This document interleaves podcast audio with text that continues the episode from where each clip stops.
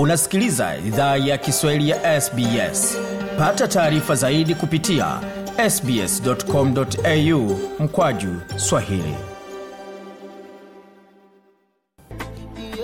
Waendelea kusikia idhaa kiswahili ya sbs ukiwa na migodi migerano katika studio zetu za sbs ni wikendi ambayo imekuwa mchanganyiko wa furaha mchanganyiko wa huzuni na ni wiki ambayo imekuwa wiki nzito sana wiki yenye majonzi kwa jamii ya wakenya wanaoishi nchini australia hususan mjini sydney jimboni new south wales baada ya taarifa kutolewa na jeshi la polisi na huduma za dharura kuhusu kifo cha mmoja wa mabinti kutoka jamii ya kenya ambaye kwa bahati mbaya alifia majini alikokuwa akijiburudisha na wenzake. Ni tukio ambalo limewaguza wengi katika jamii yake na wengi wamejitokeza kuweza kuwakaribia wanafamilia yake na kuwafariji wakati huu ambapo imekuwa ni wakati mgumu sana. Na idhaa kiswahili sps ilifika kuonana na familia na kuzungumza nao kuhusu lilotokea. Na jumla ya familia yake walikuwa na mengi ya kutueleza kuhusu maisha ya mpendo wao na kile ambacho watamkumbuka nacho. Na waliweza kujitambulisha na kutueleza mengi zaidi kuhusu kile ambacho mpendo wao alikuwa anajulikana kuhusu na ni vipi alivyoleta watu pamoja licha ya kuwa nchini kwa muda mfupi mno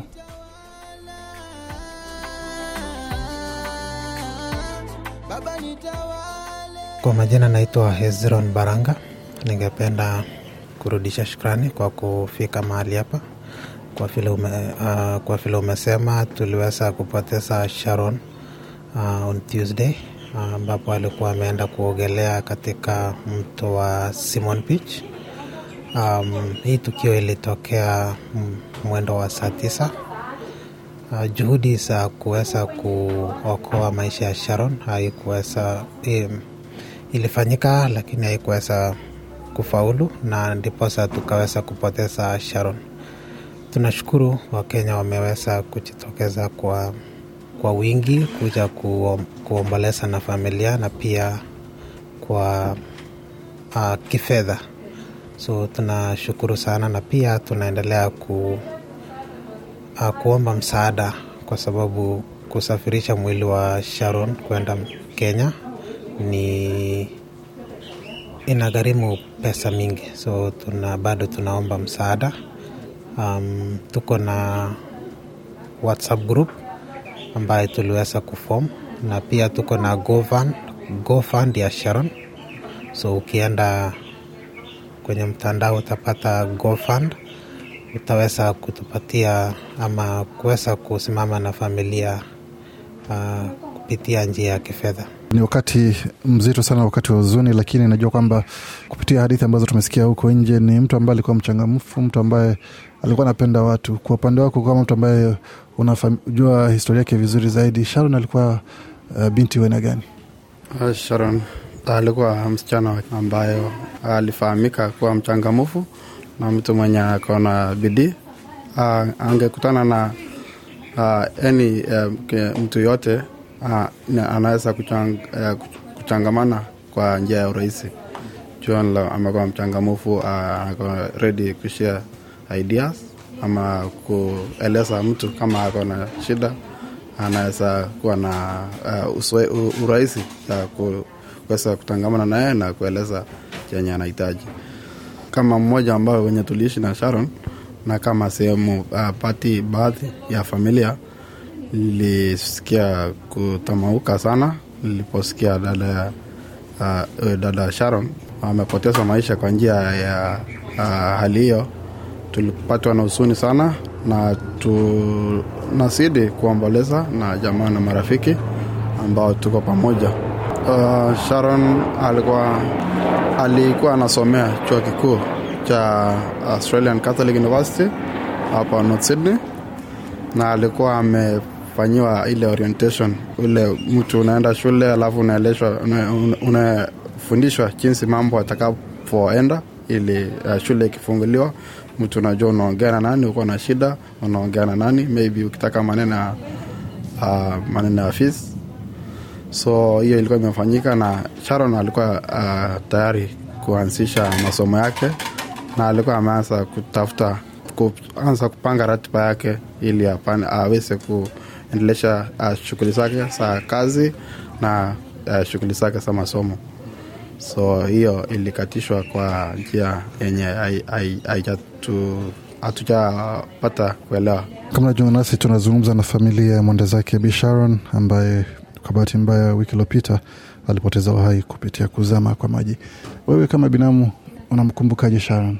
Ni kipi ambacho alikuwa pengine anafanya kinakupa tabasamu na ni kipi ambacho unaweza kaeleza wale ambao kupata bahati ya kuweza kutana naye kumhusu Sharon Ah, Kwanza kabisa kwa majina yangu naitwa Noah Chepkok. Ah, ningependa kushukuru kwanza familia ya Australia mzima kwa usaidizi, kwa pia kwa kuomboleza nasi.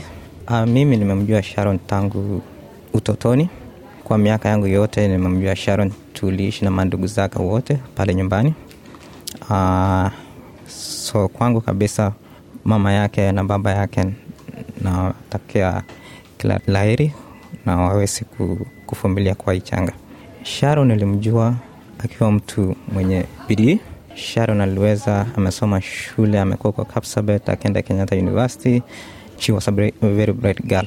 Kwa social life yake, she was really um, someone who was outgoing. Alikuwa na interact na everybody.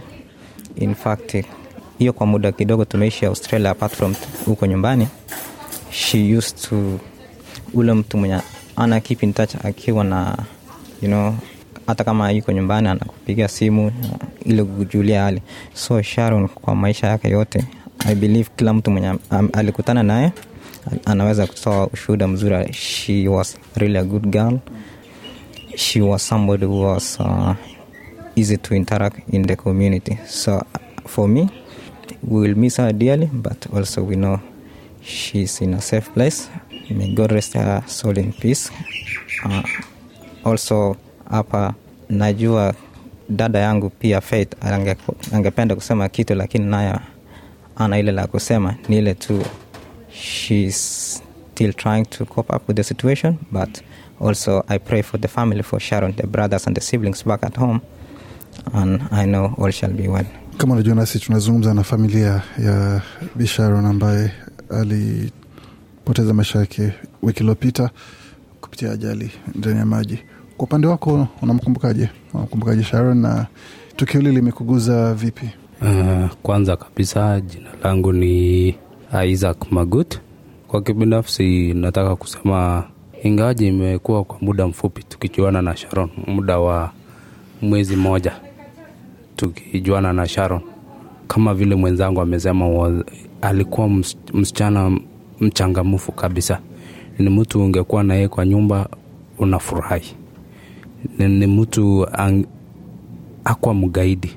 Sharon nafurahia kuwa tulijuana na yeye, alikuwa na furaha kabisa mpaka dakika ya mwisho.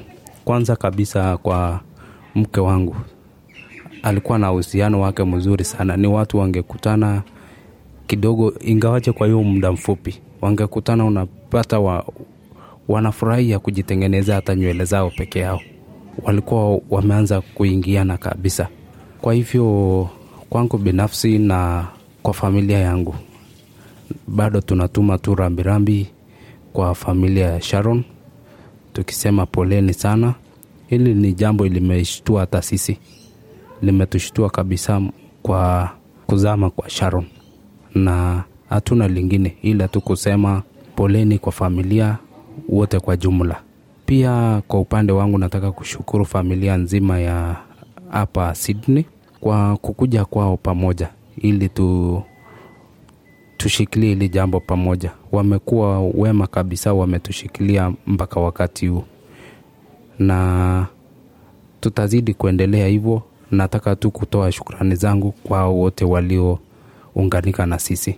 kabla tuendelee mbele tujaribu kupata ufafanuzi kidogo uh, tunajua kwamba panapotokea kitu kama hiki kunakuwa na uvumi mwingi ambao unasambaa kuhusu kilichotokea alikuwa anajua hiki alikuwa anajua hiki mwanzo kabisa alikuwa anajua kuogelea hakuwa anajua kuogelea uh, na, na pili tukishajibu hilo sasa kile ambacho familia inahitaji kwa sasa cha haraka ni kipi?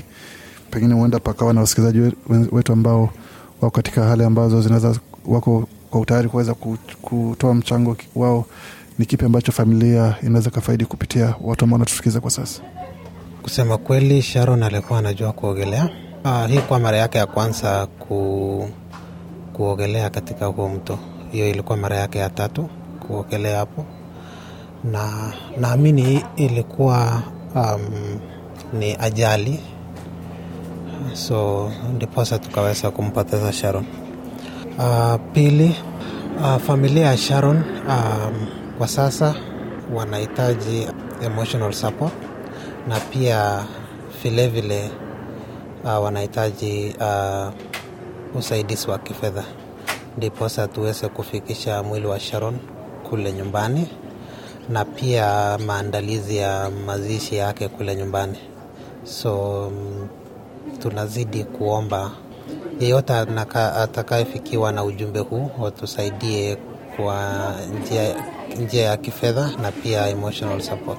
Kuna sehemu ambapo wanaweza wakaenda kupata ta- maelezo uh, kwenye wanaweza kutuma msaada, maana najua siku hizi ni mambo ni ya kielektroniki, kila kitu ni kutuma kwa simu, ni kutuma kwa kwenye tovuti fulani, ama watu wanasaidia vipi? James Mayo yeye ndio ambaye amekuwa mwekazina wetu ambaye tumekuwa tukimtumia fedha zetu zote ambayo uh, familia ya Sharon na wameweza ku, kupokea. Uh, kuna mfumo wa PID ambapo unaweza tuma fedha zako kupitia sufuri nne mbili sita tatu sita tatu nne sufuri nane 0426363408 ambapo utaweza kupata anaitwa James Mayo.